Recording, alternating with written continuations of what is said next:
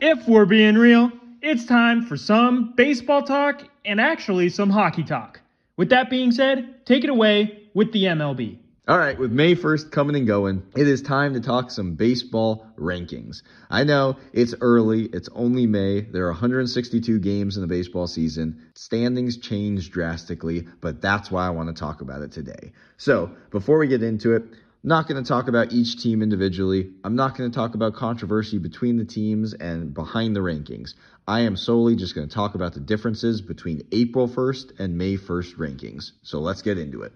And just to clarify, we are talking about the power rankings, not the actual standings. So here we go. On April first, the Tampa Bay Rays were number one. Number two, Atlanta Braves. Number three, Cleveland Guardians. Number four, New York Yankees. Five, Arizona Diamondbacks. Six, Milwaukee Brewers. Seven, San Diego Padres. Eight, Texas Rangers, nine, Los Angeles Dodgers, and ten, the New York Mets. Couple teams on there that you think would definitely stay, couple teams you think might go. Let's get into the May first list. In the power rankings on May first, we have the number one still as the Tampa Bay Rays, number two, Atlanta Braves, number three, Toronto Blue Jays, number four, Milwaukee Brewers, number five, Baltimore Orioles, number six, Houston Astros, number seven, Pittsburgh Pirates, number eight, New York Mets. Number nine, Minnesota Twins. And number ten, the Texas Rangers.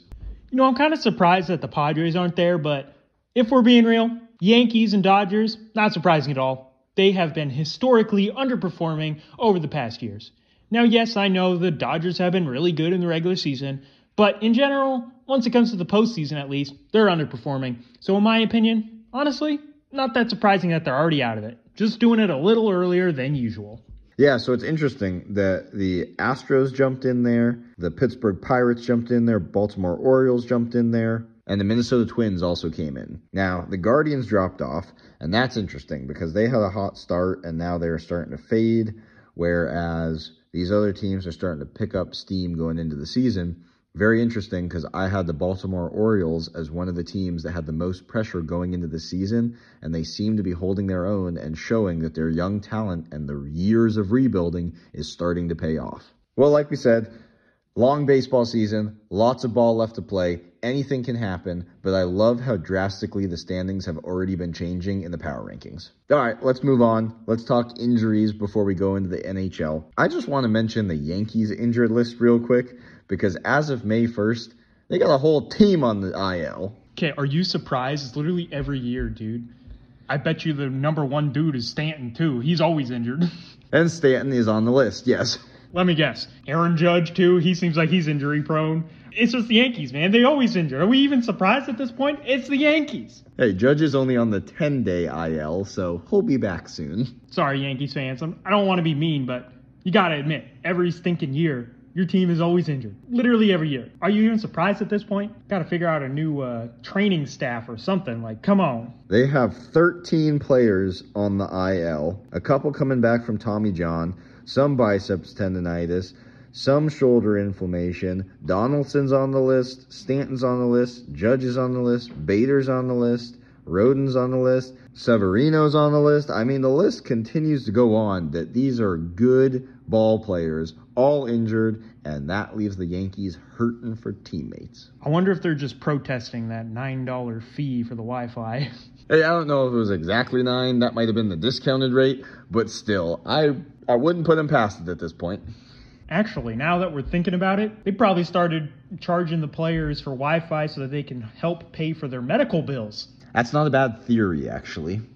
Anyways, let's move on. We don't need to get into this. Let's start talking about the N H L. What you got for us? So, I know we don't talk about N H L, like, ever, honestly, but we have to talk about something that is honestly kind of sad. So, I don't know if you heard about this, but this year the N H L had a team set the record for the most amount of wins in N H L history. That team was the Boston Bruins. And unfortunately for the Boston Bruins, they had an absolutely terrible postseason. They didn't even make it out of the first round. I have never seen fans so happy for a team exiting the playoffs. Why is everybody so happy? Everybody hates Boston.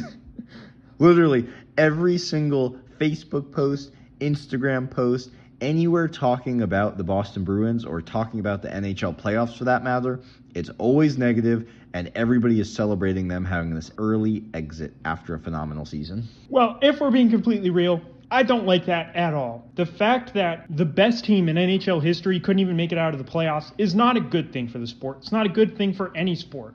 You want to know why? That means that the regular season means less, which means the players will not play as much in the regular season. It's an issue in every sport. I think it's really terrible for the sport. You know what this reminds me of? Warriors? Exactly my point. Yes, the Warriors. Listen, at the end of the day, when you have phenomenal teams that dominate the regular season and either have an early exit in the postseason or lose in a big upset in the postseason, it doesn't make the regular season look good.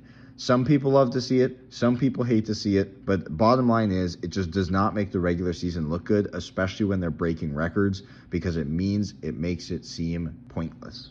And on top of that too, it means that the rest of the playoffs going out are that much worse. They were going up against the worst team in that division. And now guess what? The worst team is moved on to the next round, and the best team in N H L history in the regular season doesn't. That's not good for playoffs. That means you're going to get not as good competition going forward because the best team didn't get through. And honestly, I think they didn't get through because of a jinx placed on them by Mike Greenberg from E S P N and the commissioner of the N H L. And what jinx is that? So, the commissioner of the N H L went on the morning E S P N show called Get Up. Mike Greenberg interviewed the N H L commissioner, and they were talking about the Boston Bruins and how good they were and how good it was for the sport. So, when he went on, it was after game one of the series, and Boston won. And the commissioner went on, and he said, well, luckily, it looks like the Bruins aren't going to fall into the trap that other great N H L teams have fallen into and lose in the first round. Looks like we're not going to have to deal with that because they won game one pretty dominantly. We won't have to deal with it. Well, guess what? You jinxed them. The second you said that they ain't going to lose round one, everybody knew they were going to lose round one. Get out of here with this. And thankfully, Mike Greenberg on his radio show, Greeny, said, yeah, it is their fault for mentioning it on the T V show. You jinxed them. That's all there is to it. I wish I was paying a little bit more attention to the betting odds behind this. I wonder how many people actually made a killing betting on them this game. Trying to say it's rigged? Listen, I'm not saying whatever you're hearing or what you're hearing is what I'm saying, but there's something being said that you're hearing that might have been heard or said. I don't know exactly where you're going with this, but let's just wrap it up. Neither do the people that kill you when you start talking about sports betting and being rigged. We didn't say anything. Close it up. Hurry. All right, that's it. Wait. All right, that's it for today. Remember to like, comment, subscribe. Let us know your thoughts down below. Yes, I said comment and let us know your thoughts down below in separate sentences. It's okay. It don't matter. We're just being real. Keep it real. See you next time.